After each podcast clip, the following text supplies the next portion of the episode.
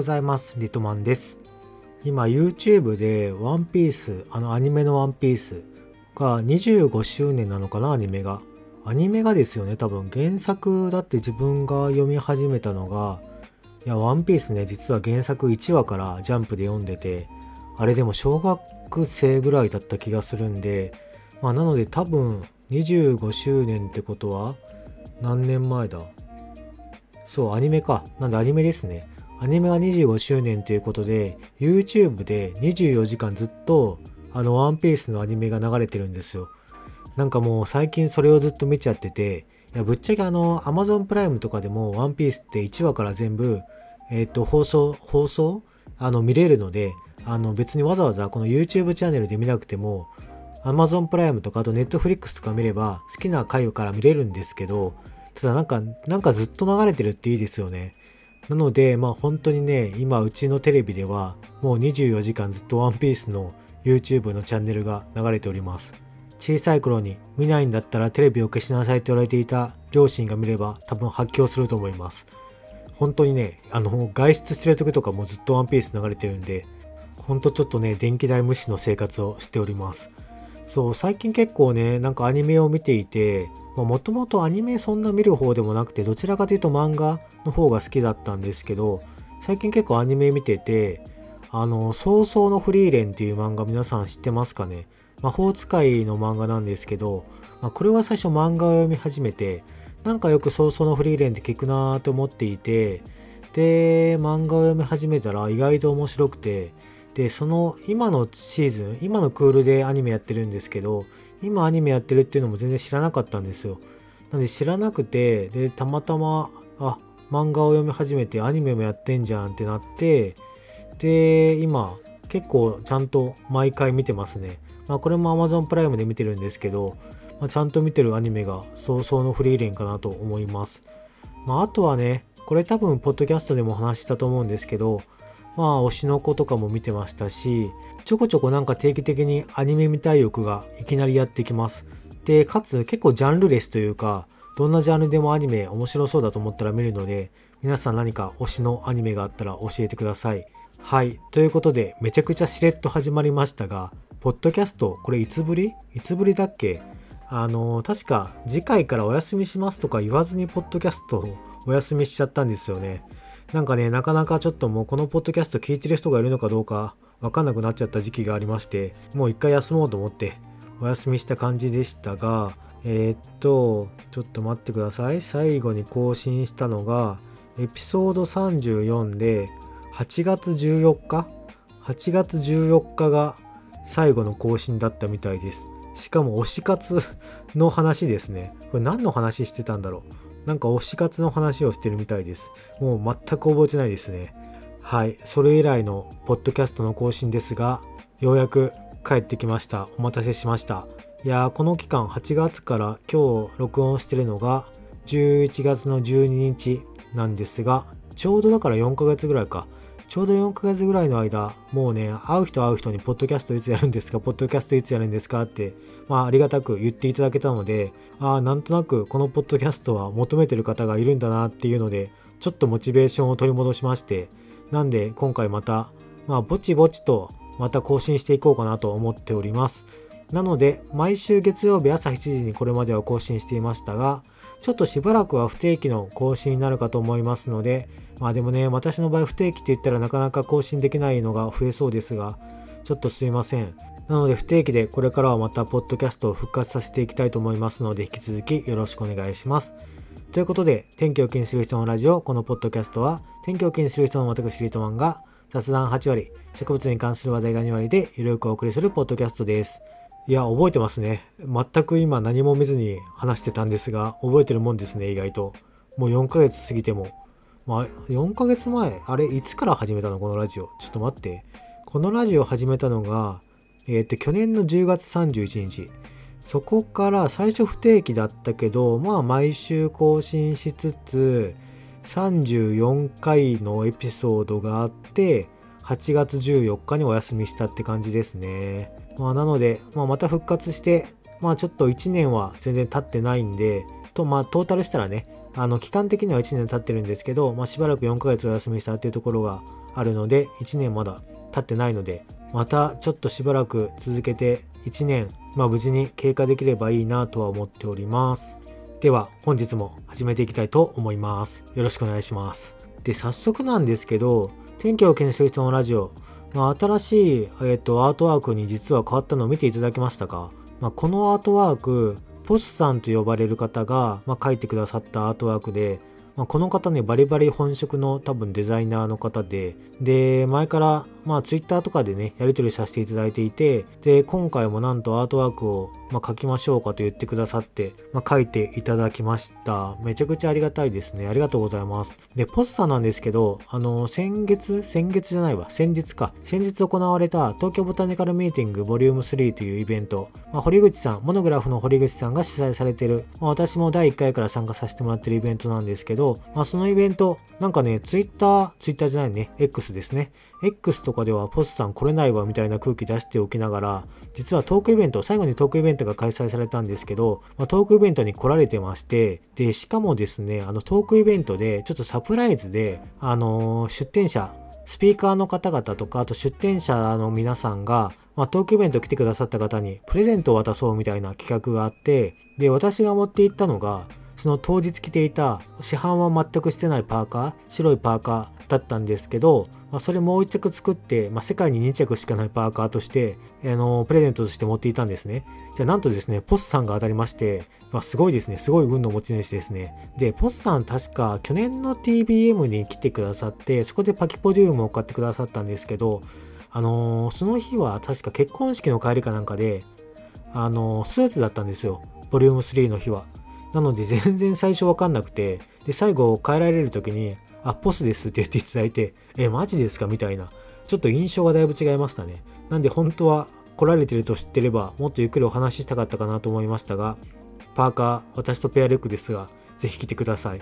という感じで新しく書いてもらったワークアートにも変更しておりますので、まあ、ぜひ皆さんこちらのアートも見てください。めちゃくちゃ可愛くおしゃれに仕上がってます。すごいさすがですね。後々はこのアートのステッカー作ろうかなと思いながらまだ作れていないので、ちょっと作りたいなとは思っております。なので、まあしばらくはまだ昔作ったステッカーまだ余ってるので、まあお便りいただいた方にはそのステッカーを渡しようと思うんですが、またちょっとどっかのタイミングではこのポスさんに書いてもらった新しいアートワークのステッカーをお配りできたらと思ってますので、まあ引き続きまたどんどんとメッセージをいただければと思います。で、この期間、まあ、4ヶ月ぐらいお休みしていた間何があったかというと、何があったんだろう。特に何もなかったですね。まあ、普通の日常を送っていました。が、やっぱりね、イベント、夏、今年は特にイベント多かったですよね。なんでイベント行ったりとか、あとはちょっと遠征したり、静岡行ったりとか、まあ、遠征動画、あと、違う違う、全然違うじゃん。静岡どころじゃないですね。福岡行ったりとか、あとは京都、関西か。関西行ったりとか、結構遠征が多かったかな、この期間は。なのでいろんなところに飛び回ったりしておりましたね。その様子まあ YouTube でも動画として上げてるので、まあ、よかったら見てみてください。で、その遠征も一段落して、まあ、先日行われた東京ボタニカルミーティング3、私は出展者側だったんですけど、まあ、ここで一回ちょっと今年のイベントはおしまいかなと思ってて、来週の土曜日、日曜日が、えっ、ー、と、ビッグバザールがあるんですけど、まあそこに行こうかどうしようかっていうの悩んでいて、えー、まあ少なくともそこが最後かな、今年。あの、本当はね、えっ、ー、と、今月の26だっけ、27だっけに行われる富士山フェスタにめちゃくちゃ行きたかったんですけど、その日はですね、ちょっと私が仕事で行けずですね、なので、富士山フェスタ、もし行ける方は皆さん絶対行った方がいいです。あのマナジャンバさんっていうパキポディウムの未章がめちゃくちゃすごい方がいらっしゃって、私もエビス笑いとか、あとはデカリーとかも買わせてもらったんですけど、その方また今度も出店されるとのことなので、あの、富士山フェスタ行かれる方はぜひマナジャンバさんによろしくお伝えください。私は行けませんが。なので、まあ今度の BB がもし行ければ最後の今年最後のイベントなんですが、ちょっと行けるかな？どうだろうか？まあ行ってるところじゃないんですよ。あの植物をもう取り込まなきゃいけなくてそれがですねもう全然追いついてないっていう事態でしていや今年ねまあ東京ボタニカルミーティングもあったし、まあ、言い訳するわけじゃないんですけど、まあ、TBM もありましたしあと今年の秋ってめちゃくちゃ暖かかったですよね。なんか最初の方は結構曇りが多くて、いや、今年の秋のボーナスタイムはなんか合ってないようなもんだなと思っていたんですけど、まあ、後半から一気に追い上げてきて、先週確か私の住む千葉の北西西部とかでは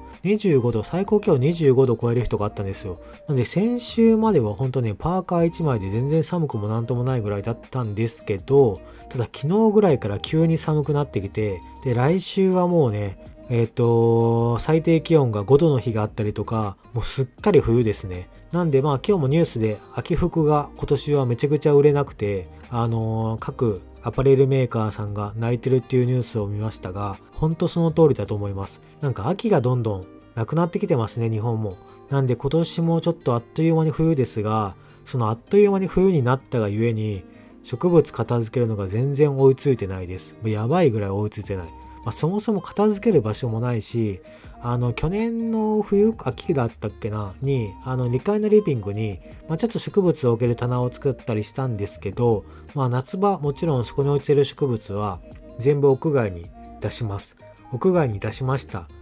何を思ったか、やった場所はいたじゃんと思って種をまきまくりました。種をまきまくりました。冬になりました。植物を入れなきゃいけないです。じゃあその植物どこに入れるの？っていう事態がなう今です。なので本当どうしようかなと思ってるんですけど、あのー、とは言ってもやっぱり取り込まないことにはこのまま植物を枯らしちゃったりしちゃうので、屋内に急遽ちょっと場所を今作っております。ですが場所は作ってて棚とかを組み立てたのはいいんですけど、ただ今度問題として発生してるのがパネルライトがどこにも売ってない問題。パネルライトね、今完全パネルライト難民ですね。皆さん何のライト使ってますか？ちょっと教えてください。あの、私がずっと使ってて YouTube とかでも結構おすすめしてたパネルライトがグリーンドアーズでしたっけ？インドアーズグリーンでしたっけ？ちょっとどっちか忘れちゃったんですけど、あの中国のメーカーのパネルライトをずっとおすすめしていて、ただそれがですね、私が使ってるのは 600W で、確か 400W の方かな？400W の方がちょっと血管に近い不具合というか、なんかね、発火しちゃったのかな？っていうなんか不具合、欠陥があったみたいで、でこの 400W の方は、まあ、交換手続きみたいな対応みたいなしてくれてるみたいなんですけど、まあ、600W の方もそうなってくるとちょっと心配ですよね。まあ、とはいえ、ただ私のうちで 600W 今、現在進行形で多分何枚だ ?8 枚ぐらい使ってるんですけど、ただ1枚もそんな発火とかももちろんないですし、まあ、焦げ臭いとかも一切ないので、まあ、ちょっとね、400の方はメーカーがもう、あの、欠陥があったって認めてるみたいなんですけど、600に関しては、まあ、そういう話も出てないので、まあ、あんまり過剰反応しすぎるのもなーっていう感じはするんですが、とはいえやっぱりね、ちょっと一体気になりだしちゃうと、うちはやっぱり犬とかもいたりするんで、で、留守にしがちなんで、まあ、留守の間にね、ちょっとうちの犬ちゃんに何かあったらとか考えると、なかなかやっぱり心配で、ちょっと代わりのパネルライトを探してるんですが、いやー、ないですね。ちょっと中華製の信頼に欠けるようなものしかなくて、で、唯一ちょっといいなと思ったのが、ブリム？ブリムっていう国内のメーカーなのかな？国内メーカーのもともとスポットライト出してたメーカーなんですけど、まあ、そこが今年出したパネルライトがまあまあ私ももう早速買ったんですけど値段が安くて確かセールしてると2枚で5000円ぐらいなんですよ。2枚で5000円ぐらいの値段で買えてでかつまあ冬越しするには十分な香料かなっていう感じ。ちょっとこれでしっかり育てるにはもしかしたら香料弱いかなっていう気もするんですけど冬越しするにはまあ十分かなっていう香料なのでまあそれで揃えたかったんですがそれがまた売ってなくてですねちょっと買える術が今ないんですよね。まあ、あとは怪獣フレアでしたっけ？怪獣フレアっていうパネルライトもちょっと気になってるんですけど、まあ、それもなかなかね値段が即決できるような値段じゃなくてそっちはなので、ちょっとどこを取るかパネルライトに関しては今かなり難民です。安さを取るのか、まあそれともこれまで使ってきて問題なかったけど、ちょっと今信頼がガタついてるところの取るのか、それとも値段は高いけどしっかりと国産で作られているパネルライトを取るのか、っていうところで今なかなか決めかねてる状態でございます。まあ私としては、えっ、ー、と、ブライム、ブリムのパネルライトが在庫があればそれで揃えちゃおうかなとも思っていたんですけど、まあ、在庫がないんでいかんせん何ともできないですね。多分来週、再来週ぐらいから Amazon のブラックフライデー始まるみたいなんで、さすがにそこに合わせてパネルライト復活するんじゃないかなとは思ってるんですけど、ただね、もう今週から寒くなっちゃうので、もう取り込みは待ってくれません。なんで今週取り込んだとして2週間ぐらいか、2週間ぐらいに関してはパネルライトのない状態で育てなきゃいけないので、ちょっとそこで、まあ、完全にまだ休眠してない株も結構あるので、ちょっとそこで徒長したら取り返しつかなくなるから嫌だなとか思いながら、どうしようかと悩んでおります。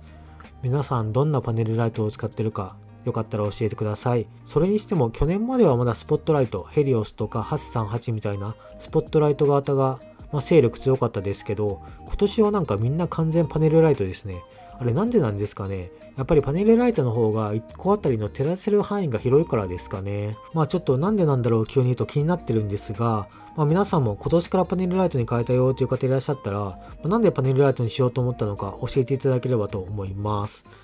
はい。なので、ちょっとパネルライト難民からいつから脱することができるかは分かりませんが、もう冬は待ってくれないので、来週、明日、明後日が勝負かなと思っていて、まあ、火曜日が次休みなんで、まあ、火曜日なんとか、まあ、危なそうな植物は全部部屋に取り込みたいなと思っております。はい、皆さんは取り込み終わりましたでしょうかで、ちなみになんですけど、まあ、ちょっとね、もうこれ毎回言ってる話なんですが、取り込み基準とかもよく聞かれるので、一応説明しておくと、まあ説明というか、あくまで我が家ではこれぐらいの基準ですよという話なんですけど、まあこれずっと YouTube の動画とかでも話してますが、我が家で取り込む基準は、1週間連続で最高気温が20度を下回る。もしくは最低気温が10度を下回る場合ですね。1週間連続でです。っていう気温になってきたらさすがに夏型はいつも取り込んでいますまあ厳密に言うとそうなる前に一旦うちの場合は外に置いてあるビニールハウスを挟んだりもするんですけどだいたいこれぐらいの気温になるとさすがに夏型は外ではちょっと怖いなっていう気はするので取り込む基準はいつもそれぐらいの基準で取り込んでいます。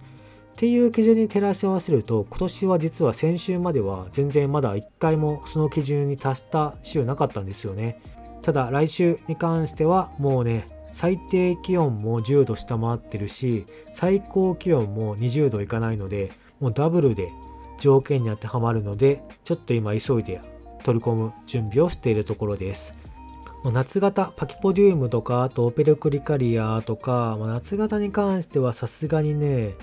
ちょっともう取り込んだ方がいいんじゃないかなとは思いますね。まあ、10度ぐらいまでもう全然、えー、と耐えれるは耐えれるんですけどやっぱりダメージ出てきて急に腐っちゃったりとかするのでそれぐらいのタイミングで取り込むことをお勧めします。ただその中でもユーフォルビアとかで南アフリカのユーフォルビアフリーダとかあとバリダとかオベサとか、まあ、比較的寒さには強いので、まあ、5度ぐらいまではいけるんじゃないかなとかは思ってますね。あの少なくともうちではホリダは毎年越冬を外でしてるのでホリダに関してはマイナスいってもなんとか生きてますね。全滅もしてない、一切もうほぼ毎年落ちないですね。ホリダはそれだけ丈夫な植物だと思います。オベサはちょっと危なかったかな。まあ、オベサはね、ちょっと寒さでやられたのか、病気でやられたのか分かんなかったんですけど、オベサはちょっとさすがに真冬も外で越冬は厳しかったかもしれない。バリダはいけるかも。だから、ホリダバリダはね、もう私の家では去年か越冬外でしてるので、なんとか大丈夫かもしれないです。ただバリダもだいぶうちでも、まあだ大きくなってきたバリダ増えてきて、まあ、形のかっこいい株も多いので、まあ、ちょっと安全で今年は、まあ、せめてビニールハウスに取り込もうかなとかは思ってますね。なので、まあちょっとそろそろもう本格的に冬が来て今年は暖冬だとかは言われてますが、まあ、確かにでも去年とかも結構暖かかったんだよな、確か。うん、暖かかったですよね、去年。なんかそんなに冬の管理苦労しなかった気がします。その前の年もそんなに寒くなかったかな。なんか、一時すごい寒い日が何日かはあったんですけど、まあ、全体的に見るとそこまで寒くなかったかなっていう年でしたよね。まあそう考えるとさっきも秋はなくなったっていう話してましたが、まあ、どんどんどんどんとやっぱり温暖化は日本も進んでるような気がしますね。だって今年夏の暑さが異常でしたよね。今年の夏の暑さで結構冬型何個か枯らしました。何個かっていうか結構枯らしました。なんで今年の夏の暑さ、どんどん夏は暑くなるし、どんどん冬は暖かくなって、で、かつ秋がなくなるっていうね、っていう気候になってきたので、まあ、開墾植物とか育てる人にとっては厳しい気候にだいぶなってきましたね。まあちょっとなんとかその中でも適応する植物を育てていくしかないんですが、うん、ちょっとね、日本はね、ほんと暑すぎるし寒すぎるし、ほんと開墾植物には合ってない土地なんだなと思います。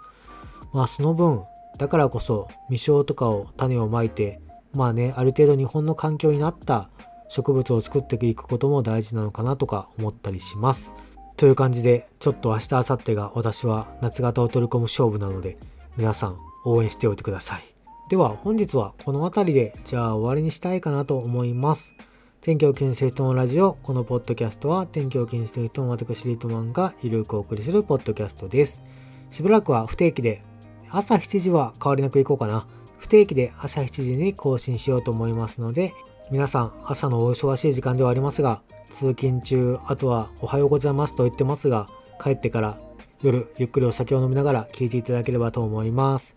メッセージも引き続き募集をしていますので、どしどし Google のフォームの方からメッセージをください。質問とかも大歓迎です。この間4ヶ月間何をしていたのかっていうところも聞いてください。では本日はこの辺りで終わりにします。リトマンでした。バイバイ。えっていう終わり方でしたっけ？リゾマンでした。じゃ。